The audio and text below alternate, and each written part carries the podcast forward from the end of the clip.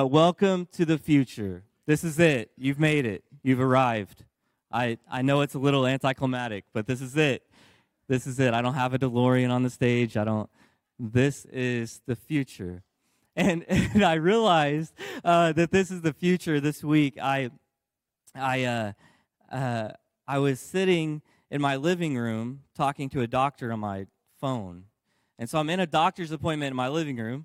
And so that alone is like, oh, maybe I'm in the future, you know? And so, um, and I called because, well, I won't tell you why I called. It was just a personal reason, and they were like, no, we can do it telehealth. And I'm like, can you? Because I think we need, uh, anyway, so they, they did that, and uh, it would be a lot funnier if you knew uh, all the things, but my wife would kill me if she uh, heard. So, um, I,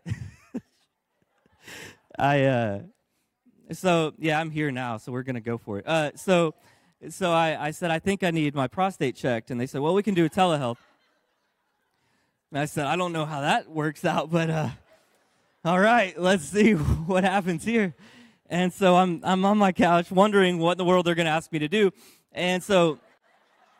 Uh, I'm and all of a sudden, uh, so I'm in the middle of my doctor's appointment, and my robot maid, uh, uh, Roomba, um, come. It turns on rudely. It starts cleaning the house, and and uh, this robot starts cleaning my house, and and I'm thinking, are we rich? And it's like, no, this this is just something that the in-laws get for Christmas. Like this is the future. We're living in the future. They give you robot maids for Christmas nowadays. And so um, I go and I, I turn off the Roomba uh, so that it, her name's Charlie, by the way. So uh, my daughter's named her Charlie, and uh, or Charles. So I don't know. Anyway, we're in the future. Okay, so um, so I turned the the robot off, and I finished my appointment, and then my five year old comes in, and she accidentally calls me Alexa instead of Dad.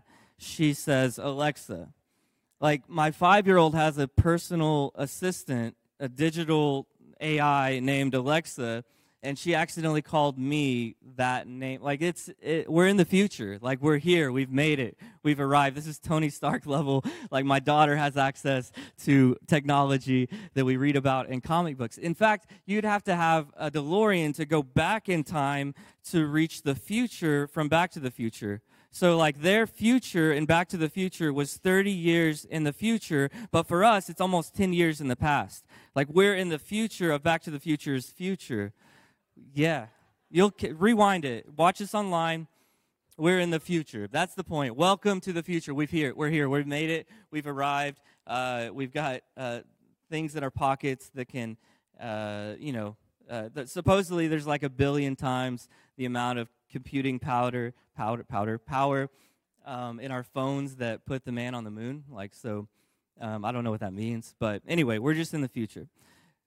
But I'm not going to talk about any of those things. What, what I want to talk about is we are in the future, not just uh, according to technology and things, but we're biblically in the last days. We are in the future. And, and so it's, it's important to understand that uh, we're living in the promises that the multitudes uh, of millennia past us, the, the generations of people before us, they long to live in the days that we are living in. And I don't want us to take that for granted. I, I can't imagine, uh, uh, I, I, don't want to be an entitled generation. I want to be a grateful generation. And so, uh, uh, my first point, the main goal is to help us to be grateful um, in uh, this moment, I want to be grateful for Jesus, and I don't want to take grace for granted. Uh, so that's my first point this morning. I don't want us to take grace for granted. We, we see in Jeremiah 29 uh, 11, but we're going to start a verse earlier because I think it's, it's not quoted enough. Uh, Jeremiah 29 10 says this For thus says the Lord. When 70 years are completed for Babylon, I will visit you, and I will fulfill to you my promise and bring you back to this place. For I know the plans I have for you, declares the Lord plans for welfare and not for evil, to give you a hope and a future, a future and a hope, according to this translation. Um, We love that last verse. In fact, uh, it, you know, it makes us feel all warm and fuzzy. And, and in fact, this, this last year, uh, Jeremiah 29 11 was more popular than any, uh, as far as Google uh, Analytics. Um, people search for this verse more often. They favorited it in the Bible app more often than any verse in the New Testament. Jeremiah 29 11. We love this verse because we love the fact that God knows our future, that He has a plan for us, that He has a, a hope for us, and, and those are good news. Um, but we will experience a hope in a future, but the people that were reading this, that were hearing Jeremiah declare this over them, did not love this verse. It would not have been a viral verse in, uh, in 590 BC because he says, in 70 years, then I will visit you and you will experience the future and the hope. 70 years right? There, there's no way that while they were reading this in 590 BC, uh, th- there's no way that this made the top 10 most popular verses, right? Because 70 years is a long time. Amen. Okay, the, the those people the people that live 70 years from now probably aren't even going to know my name even the ones that are related even the you know my great great great grandchildren aren't probably going to know my name, right? You know, you might know your great great. If you're into the ancestry.com, you might know more than that. But but honestly, I don't know that I can remember my great great great grandma's name, grandpa's name. I I I could ask somebody and and I could get there, but it's not like in 70 years no one's going to know your name how's that make you feel right okay so uh, we're living in this reality that that for them at least um, they, they could become bitter. This is not a top 10 verse. Uh, they could actually covet the next generation. They could be jealous of the next generation and all that they're going to experience and all the blessing that they're going to experience. And they could want that for themselves. And they could become envious and, and mad at God and say, God, why are they going to get to experience what I don't get to experience? And they could begin to covet the next generation. But uh, my next point is in the future here, we do not covet the next generation. And in fact, we, we put them on a pedestal. We hope that they stand on our shoulders. We want them to excel. We want the next generation to know God uh, more fully than we know Him ourselves, right? So, so this is our hope and our future is we want the next generation to rise up. And, and I think that in our day, there's a lot of generational resentment. And I don't know what's caused this. I, I think that we're all on the internet now there for a while. We were kind of isolated, and, and now it's like we're all there. And, and so there's this, uh, hey, boomer, and okay, boomer, and there's the, you know, and we make fun of every generation has these stereotypes. And, and, and I, I think that I, I don't exactly know, but, but I, I think that it comes from the entitled generation not knowing, uh, not knowing how good they have it. And, and I, I think it makes the older generation upset and I, I, think this is not just a, in our world. I think this is in every uh, every century ever. You know, the uh, the people that farmed the land, that made you know, they worked the, hard from sun up to sundown, and then uh, all of a sudden their their kids get to experience this life that that they didn't experience, that they had to work hard for, and and it's kind of this uh, cycle that happens over time. Uh, it, I graduated high school in 2009 which that alone, like that people, there's people in the room that think, man, he's young, he's too young to be up there. And there's a few of these kids that are like, man, that's a long time ago. Um, but uh, yeah, exactly. I've, I've got a youth up front that's saying I'm old. Um, but um, uh, I graduated high school in 2009, and I, I won this uh, pretty decent scholarship from, from a local organization and they they give me and it's eight thousand dollars. They they give me the scholarship. It's eight thousand dollars, and that's a life changing amount of money for me. Like right, I, I get thousand dollars a semester uh, to buy you know throughout my entire college career to buy books and stuff. But when they when they gave me the check, they apologized for it, and I thought, well, that's weird. Um, but thank you for the eight thousand dollars. And and what I realized is I graduated in 2009, which was on the heels of the 2008 recession. And so that scholarship was based on these the interest of the mutual funds that the scholarship was invested in. And so I got the proceeds from the biggest recession in the history of you know the U.S. outside of the Great Depression, and and so um, and so I got eight thousand dollars, and I was super excited, and I was I was uh, grateful for that. But what I found out was the next year when the economy recovered. Um, I was actually a youth pastor uh, that next year. So I was 19, and I was a uh, I was a youth pastor. Uh, I was 18, really. Yeah, I was 18 when I got hired. So I, I'm 18 years old, and now I'm a youth pastor. So I've got kids that I'm teaching that are a year younger than me. Anyway, so one of my students gets that scholarship, that same scholarship from the same organization. She gets $32,000 because the economy had recovered. Now I've got something inside of me that's not necessarily gratefulness, right? There's a, huh, you know, there's this covet, coveting and now I understand why they said they were sorry when they gave it to me. Uh, it's because it's a normal a year, and that was an exceptional year because the economy actually recovered from, from where it was. But I had this moment of, of, of coveting the next generation, and I, I felt like an injustice had happened. And the reality is someone gave me $8,000 out of the kindness of their heart. I received $8,000. I didn't do any work. I wrote a letter and said, please give me money. And they said, okay, right? So I should have been grateful. It didn't matter what somebody else got. I should have been grateful for what was given to me out of the kindness of their hearts. They uh, granted me this scholarship and for this other person, she was, you know, uh, she was in my youth group. She was a, a great kid. Like she's wonder. I should have been thankful for her and, and, and proud of her. And, and she's a wonderful person and she deserves it. But,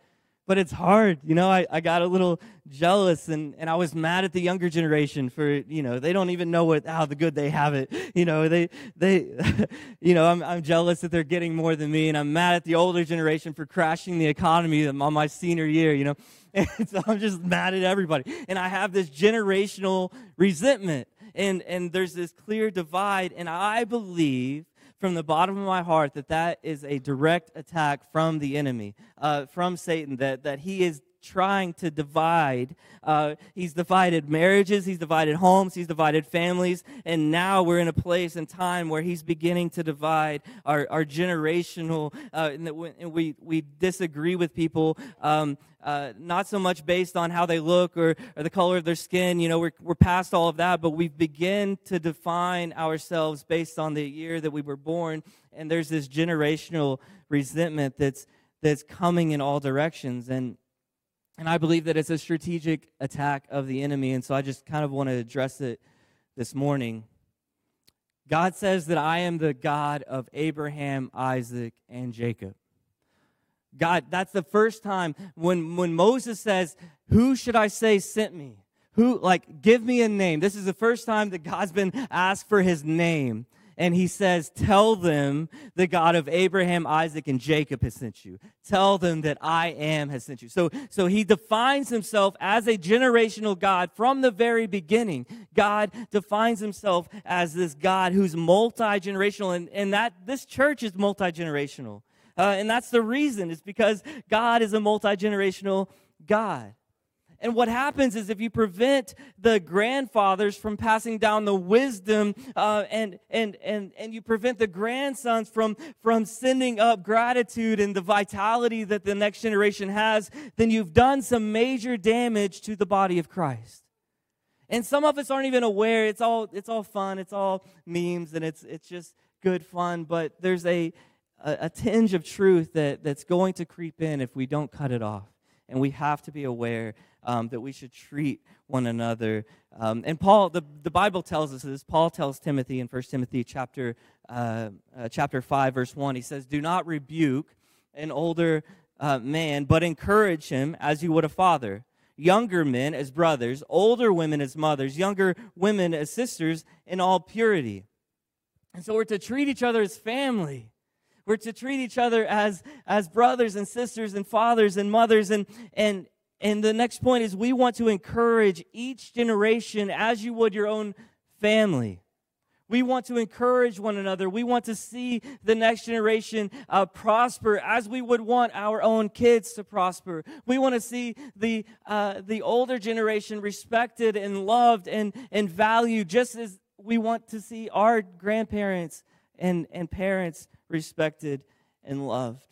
Joel prophesies, and, and in Acts 2, it's quoted. Uh, Peter quotes it in Acts chapter 2, verse 17, when he's preaching the, the sermon at Pentecost, and he says, And in the last days it shall be, God declares, that I will pour out my spirit on all flesh.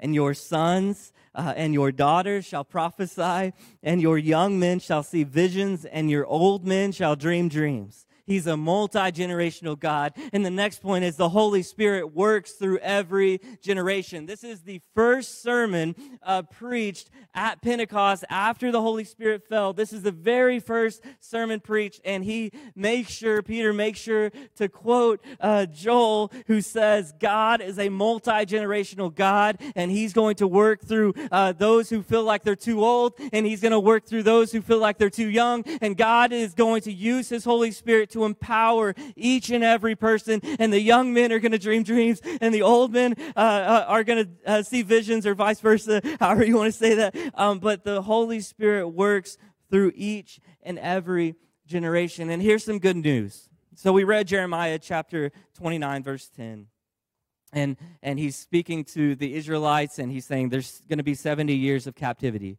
There's going to be 70 years in Babylon. There's going to be 70 years where, where uh, you are exiled. And we see books like Daniel coming from, from that, that time, that 70 years. But, but what I want you to be aware of is we're not living in a Jeremiah 29 world. We're living in an Ezra chapter 1 world. And what I mean by that is let's look at it in Ezra chapter 1, verse 1. In the first year of Cyrus, king of Persia, that the word of the Lord by the mouth of Jeremiah might be fulfilled, the Lord stirred up the spirit of Cyrus, king of Persia, so that he made a proclamation throughout all of his kingdom and also put it in writing. Thus says Cyrus, king of Persia, the Lord, the God of heaven, has given me all the kingdoms of the earth and has changed me to build him a house in Jerusalem, which is in Judah. This is a prophecy that's being fulfilled before our eyes. Verse 3 Whoever is among you of all his people, may God be with him, and let him go up to Jerusalem, which is in Judah, and rebuild the house of the Lord, the God of Israel. He is the God who is in Jerusalem. So this is lost on, on you, kind of like my Back to the Future joke. But, but I want you to be aware that the people, when they heard Ezra's words, when they heard the king uh, uh, uh, say these words, Cyrus, the king of Persia, say these words, their reaction was, like, I mean, this is 70 years in the waiting. This is Christmas morning. This is God has fulfilled his promise. We're no longer in this waiting period. We're no longer in exile, but Jeremiah 29 11 has come to pass. Uh, he knows the plans that he has for us. He has a hope and a future, and we're giving, we've been given permission to go back to Jerusalem and rebuild the temple of God. This is huge. My next point for us is it's time to rebuild the house. It's time to rebuild this house. We're not in the waiting. We're, we're not in a time of waiting for 70 years. We're living in the time of fulfillment and blessing of every major prophecy. We, we are living in the last days, is the way the Bible says it. Uh, we're living, uh, there's, there's every major prophecy has been fulfilled uh, except for the last prophecies about Jesus coming uh, and returning. And I believe that we're on the precipice of those being fulfilled. I believe that Jesus is returning, uh, and I believe that he's returning soon. I believe that even some of us in this room, uh, I believe that it will be within our lifetime that Jesus returns. And so when I say that we're living in the days of Ezra chapter 1, I'm, I'm not saying that we're living in, in that day. I'm saying that's a, a type, a picture of where we are now. So Jeremiah prophesied about Ezra, uh, uh, the time of Ezra and the temple being rebuilt. And, and now we're living in a time where we can look back at prophecies and see that, that they prophesied that, that this would happen and it's happened. Uh, Jesus rose from the grave. We have the Messiah. We have the King of Kings and the Lord of Lords at the right hand of the Father. He's pouring out his blessing on us. If we confess with our mouth that Jesus is Lord and believe in our heart that God raised him from the dead, we're saved. We don't have to make animal sacrifices. We don't have to go to the temple. We don't have to find an, uh, a, a high priest to go on our behalf to the Holy of Holies once a year, but we can boldly approach the throne of grace with confidence can you, can you, can you understand? I don't want us to be entitled to the grace that we have, that we're walking in. I don't want us to be a, a, people that, that just take Jesus for granted and the gift of Christmas for granted. I want to be a people that's grateful for the grace that we've received. I want to be a people that understands that we're walking in the provision of the Lord, that we're walking uh, in, a, in a time, in a place where uh, generations have, have longed for these days and, and we moan and we complain and we groan and we say, we're like the we're like the Egyptian or we're like the Israelites in the desert saying, let's just go back to Egypt. When God has set us free. God has set us free, and yet we, we look back at the good old days and, and we we long for the and, and God I, I want you to know that these are the good old days. Uh, God has blessed us. And, and if you don't agree, then it's your perspective that's wrong. It's not your situation because your situation should not determine uh, your joy. Your circumstance should not determine your faith. Uh, you are in the good days and God has blessed you and, and you might not understand. I know you might be going through a difficult time right now, but God has blessed you and you're living in a place, in a time that you can have the greatest greatest impact that anybody's ever had on the world. You can share the gospel with people here and around the world uh, through a device that fits in your pocket. You can share the Bible. You can share God's word. You can evangelize the world. Um, but, but we take it for granted and we don't act because we don't understand that we're living in a time and a place where, where God can use us. Um, and, and we've, we've seen this prophecy come to pass. We've seen Jesus and it's almost mundane by this point. You know, Christmas, if, if you're in your 30s or, or older, it's like, oh, Christmas again, you know? And, and, there's really, you know, Jesus is born, Mary, uh, you know, uh, like it's all the same. And I'm not trying to minimize. I love it. Like uh, I'm a pastor. Like this is my job. I, it's like the Super Bowl, right? I get excited. Um, but but for some people, we get in this rut where it's just this mundane thing, and it's like, man, how do? as a pastor, it's like, how do I say this story again? Uh, without you know without sounding uh, like I, you know it's it's the same story. They all know it, you know. But Jesus, uh, we can't take that for granted. Jesus came and He gave us a gift, and um, and we. I just that's my main message is may we not take the grace that we've received from Christmas, from Jesus coming to earth, may we not take that for granted. Look at what happens when the 70 years is up and the prophecy is coming true in Ezra. So when the people hear these words in Ezra chapter 3, verses uh, 10 through 13.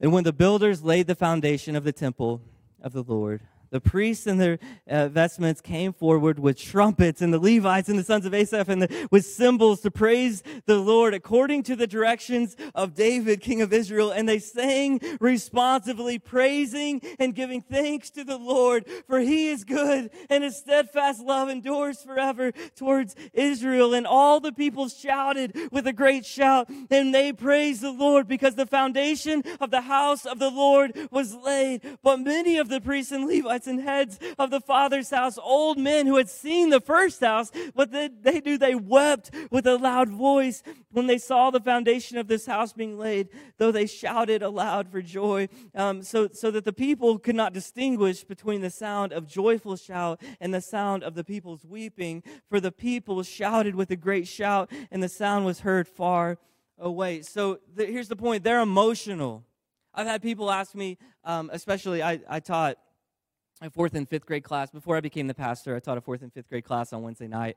Um, the the board told me I couldn't do that anymore, uh, and I had to preach in here. But but I, I love teaching kids, and so I, I was teaching uh, this fourth grader about the power of the Holy Spirit, and, and they they just began to cry and then later they were like why why am i crying? You know that uh, and many of you maybe you're new to church maybe you haven't been around church and it's like man when i get to church i just feel emotional. I feel like i feel like crying. I don't understand like god is in this place you know and and we just get emotional. But why are they emotional? It's because they remember the the, the people that saw the first temple they they remember uh, that god said i will give you a hope and a future and they are seeing it laid out before their eyes and it causes them to weep. And I believe that church on a Sunday morning should be uh, just the loud noise. We've got some people in here that are repenting and weeping, and we've got some people that are shouting with joy and, and, and banging their hands together and clapping and joyful. Um, but I believe that if we grasp the reality of we're living in the future, we are here, we're in the last days, that we will see this, we'll have this hope of, of, of this foundation being laid, and we'll see it with our eyes, and in our spirit, we'll know that the foundation has been laid, that there's a hope and a future, and we won't be able to contain ourselves. We'll be, we'll be emotional. We will be joyful. We'll be sorrowful for, for all the things and, uh, that we've been through, but, but we'll be looking forward to what God is going to do in us and through us. There it is. Yeah. Yeah, they were they were banging cymbals together and praising the Lord, and we go. okay, I get it. I do the same thing. I'm I've realized when the few opportunities I have to be uh, listening to a sermon, I I'll realize that I'm just standing there like I'll just sit there like straight faced. I'm like, ah, like this is it. This is what I'm looking at, you know. like, like, you know, no, I'm not. I'm just talking about me. Like, I'm the same. I'm the same. Like, you know, as a pastor, I want everybody to be engaged and like on fire and yay, amen, pastor. Um, but then when I'm out there, I'm just like, you know, and on, in, inside I'm on fire. I'm I'm I'm fired up. I'm ready to go. But on the out, but on the outside, you know, I'm not giving that pastor the response that I would like. Um, so I get it. I get it. I'm just assuming that you're fired up on the inside, right? All right. Yeah. All right. Don't miss this point. This is this is uh, one of the, the the major points here. Is I I believe we are we are welcoming in the future, and we we're beginning to see this foundation that's been laid. Um, and, and w- I, in fact, the foundation has already been laid. Uh, when Jesus uh, came and was uh, crucified for us on our behalf, um, Jesus Christ is our foundation. And, and we're going to look at that in a second, but, but I want to point this out. This is the next point. In the Old Testament, God had a temple for his people that they would visit. Uh, you know, they would visit once. The high priest would go into the holy of holies once a year and atone for his sins, atone for the sins of the people. But that would once a year, one day a year, that was all the access to the holy of holies, to that God's holy presence. And, and we could get close. We could go to the outer courts and we could go to the inner courts, and, and there's certain people that had access. Um, but, but only once a year, the high priest could enter into God's presence and go to the Holy of Holies where the Ark of the Covenant uh, lived and, and, and was. Um, and, and so we go from that, where, where God had a temple for his people to come and to worship him, to experience his goodness. And in the new covenant, in the future where we live, God has a people for his temple.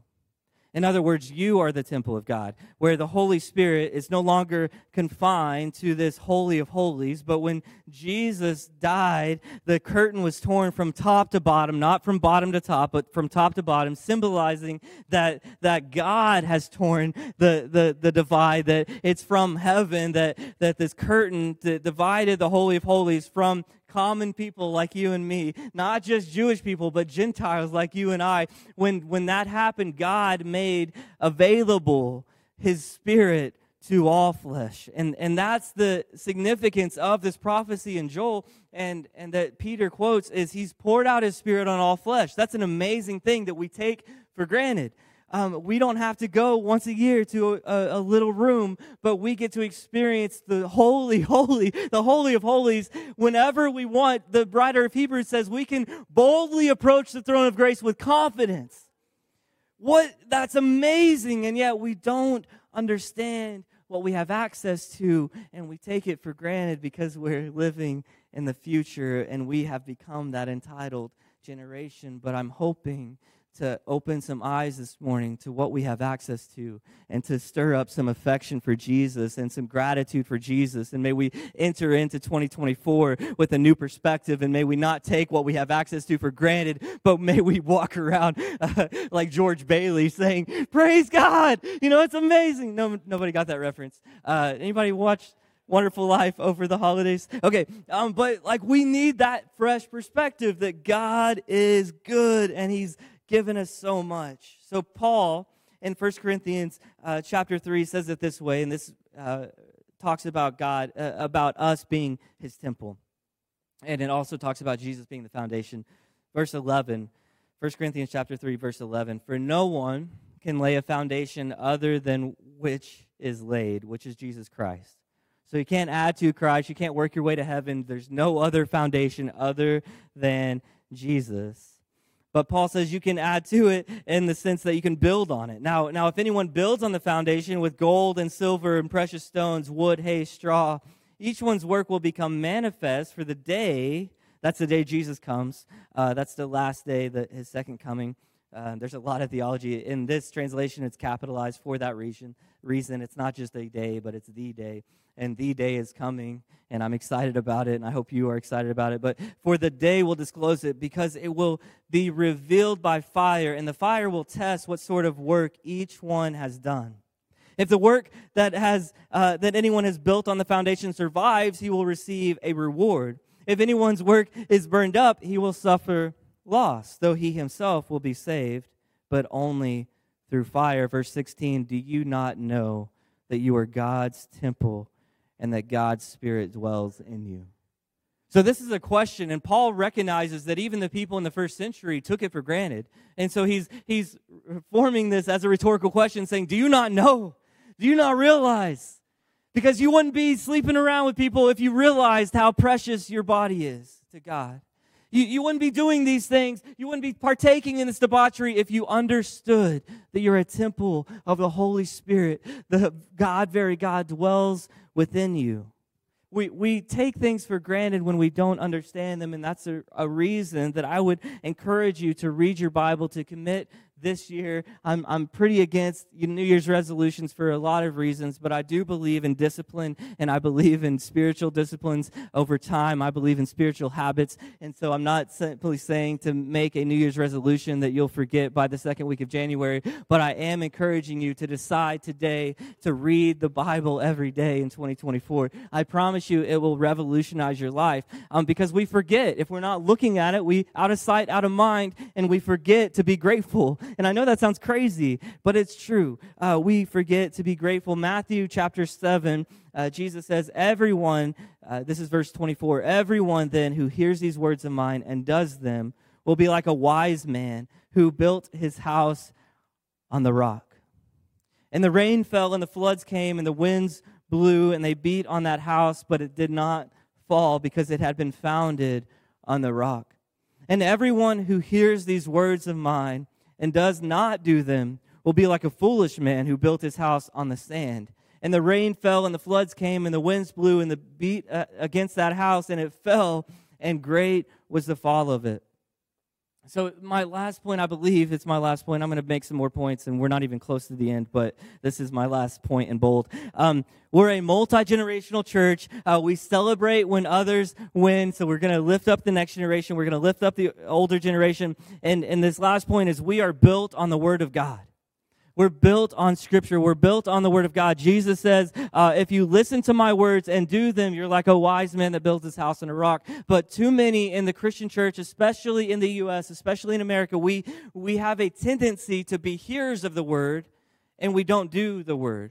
And I say this about every week, but you sit in a chair and you listen to me talk in a microphone and it makes you feel good about yourselves because you've heard the truth. But if you don't do it, if you don't do anything, if you don't act on it, then, then you're like the foolish man who hears God's word, but then you go out and you build your house on sand. Um, there's a two part uh, practice here that we have to hear God's word and then obey God's word. And that's what lays the foundation. We're building our lives on what God's word says to do. And, and so is it in the Bible? Then that's what I'm going to do. And and does it apply to me? And that's what I'm going to do. And so that's uh, where I've built my life and my hope. And and um, and I've just started saying um, when faced with temptation, I, I've just started saying that's not who I am. And, and I, I've just, that's not who I am. This is who I am. I'm a follower of Jesus. And I'll say that to myself out loud when, when I, I want to be lazy or I want to gossip or I want to do whatever. And I, I know I'm a pastor, but I'm a human. And so I have these times where I'm tired and frustrated and, and, and whatever. And I want to act in anger, act in, and so there's times where I'll say out loud, that's not who I am. I, I'm a follower of Jesus and this is how I act. And, and there's power in those words. There's power in just declaring, no, that, that, that's not what I do. I don't do those things. This is what I do. And we're built on the word of God. We have a hope and a future. And, and I, Jeremiah 29 11 does apply to us, and that's good news because uh, it's, it's out of context and it's quoted out of context, and, and I can get you know upset about that. But the reality is, is now in these last days, it, it applies to us. We have a hope and a future. God has plans for us. We often say that the best is yet to come around here, and that's it's true. The best is yet to come. It doesn't matter if you're uh, if you have more of your life in the past than in the future. What I mean by that is you're old. If you're old, it doesn't matter. The best is still yet to come because we have what we have the hope of heaven. And and so no matter what you're going through, if it's the worst time of your life, I can tell you that the best is yet to come. Or if your life is perfect and everything's great, I can tell you that it will get better if you've put your faith in Jesus. The best is still yet to come. Your best days are ahead of you. Even if you're 90 years old, the best days are ahead of you. You have the hope of heaven and an opportunity to leave a legacy here on earth. The best days are yet to come. I, I, can I preach a little bit? So, we're not living in a time of exile or exclusivity. In other words, we, the, we, there's not qualifications. Like, like we're not living in a time of, of sacrifice or, and judgment. Um, uh, while there is judgment, Jesus was our sacrifice, and so we are still living in those days. But but it's different because uh, we're living in the future. We're living in this in this time where we, we don't have to rely on a human high priest, but we can, as I said before, we can boldly approach the throne of grace with confidence because Jesus was our sacrifice. He covered all of us. For God to love the world that He gave His Son that we celebrated last week. He, he gave His Son so that we would have a hope and a future through Him and we have a great high priest that's perfect and sinless and he died for us so that we would have a, a, future. And, and he didn't stay dead but he rose from the grave through the power of the holy spirit uh, by the power of god. And that same spirit that raised christ from the dead is living in you. And yet we, we can't take this for granted. We have to understand that we're living in the future. He poured out his spirit on all flesh. All of us have access and I know life may be hard right now, and I'm not minimizing that. We all walk through things that are unbearable at times. But I'm encouraging you to be grateful for all that God has done in your life. Because we can't lose sight of how good God is. Even if our situation uh, says otherwise, we know that He is good and He does good and He has a plan for you. And, and it doesn't matter. Um, uh, what you've done or how good you've been. All that matters is you put your faith in Jesus. And the good news is we don't have to wait 70 years. We don't have to wait uh, for some promise to be fulfilled. You have access here and now, today. You're living in the future. No matter what you're walking through, you can decide to follow Jesus and he will guide you and on a path that leads to life and he will direct you because he has a hope and a future for you. I'm going to end with this. If I could have the musician come, um, there's an expectation. This is where we have to apply this to our lives. So you've you've listened, you've heard. Now, what do I do, Dakota? How can I apply this to my life? There's an expectation embedded in Jeremiah 29, 11. In verse 11, it says, um, it says this: God knows the plans. It says, "I know the plans I have for you," declares the Lord So who knows the plans? Okay, so how does that help us?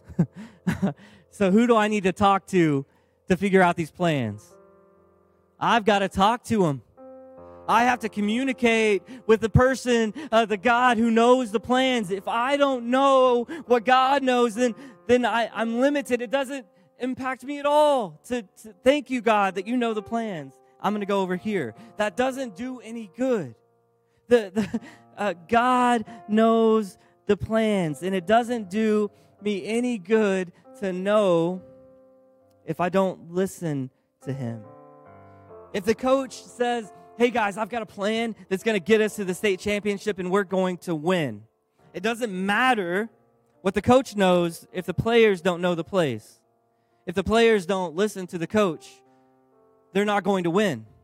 It doesn't matter how good that coach is. It doesn't matter um, if they've won every championship. They've. It doesn't matter if the players don't listen and, and get to know the plays.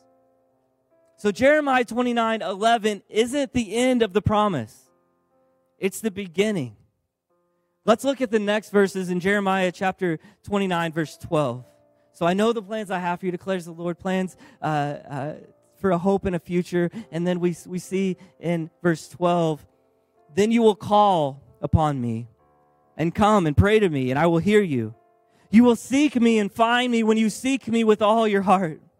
I will be found by you, declares the Lord. I will restore your fortunes and gather you from all the nations, and I will, I will, uh, uh, uh, in all the places where I've driven you, declares the Lord. I will bring you back to the place from which I sent you into exile. I want to encourage you to call on God. In order to know his plans, we have to call on God. We have to come to God. We have to pray to him, and he will hear you. That's the fulfillment of the promises. He will hear you and he responds to the prayers of his people when we seek him with all of our heart. We can't half heartedly seek after God. We can't half heartedly do this thing we call Christianity. We have to be all in. When you seek God with all of your heart, that's when you will receive the, the knowledge, the plans that He has for you and he'll be found. He'll restore you, he'll unify you, and he'll bring you home. So that's your future. That's the future, and, and this, the future is now. So I, I want to encourage you to call on him. Will you call on him this morning? Will you come to him this morning? Will you seek him? With all of your heart? Will you decide today that 2024 will be a year not of half heartedness, but you'll be all in? You'll be seeking the Lord with all of your heart. You'll be reading, you'll be praying, you'll be seeking after the Lord, and His plans for you will be revealed, and you will find what you're looking for, and God will bless your life as a result of it. But you have to seek Him to receive the promise. This is the beginning of a new future. This is the beginning We've laid the foundation, but we have to build upon it by calling on God, by seeking His plans for our life, by understanding His future for Him. With every head bowed and every eye closed, I just want to encourage you to commit this next year to God and His Word and watch what He does in your life and in this church.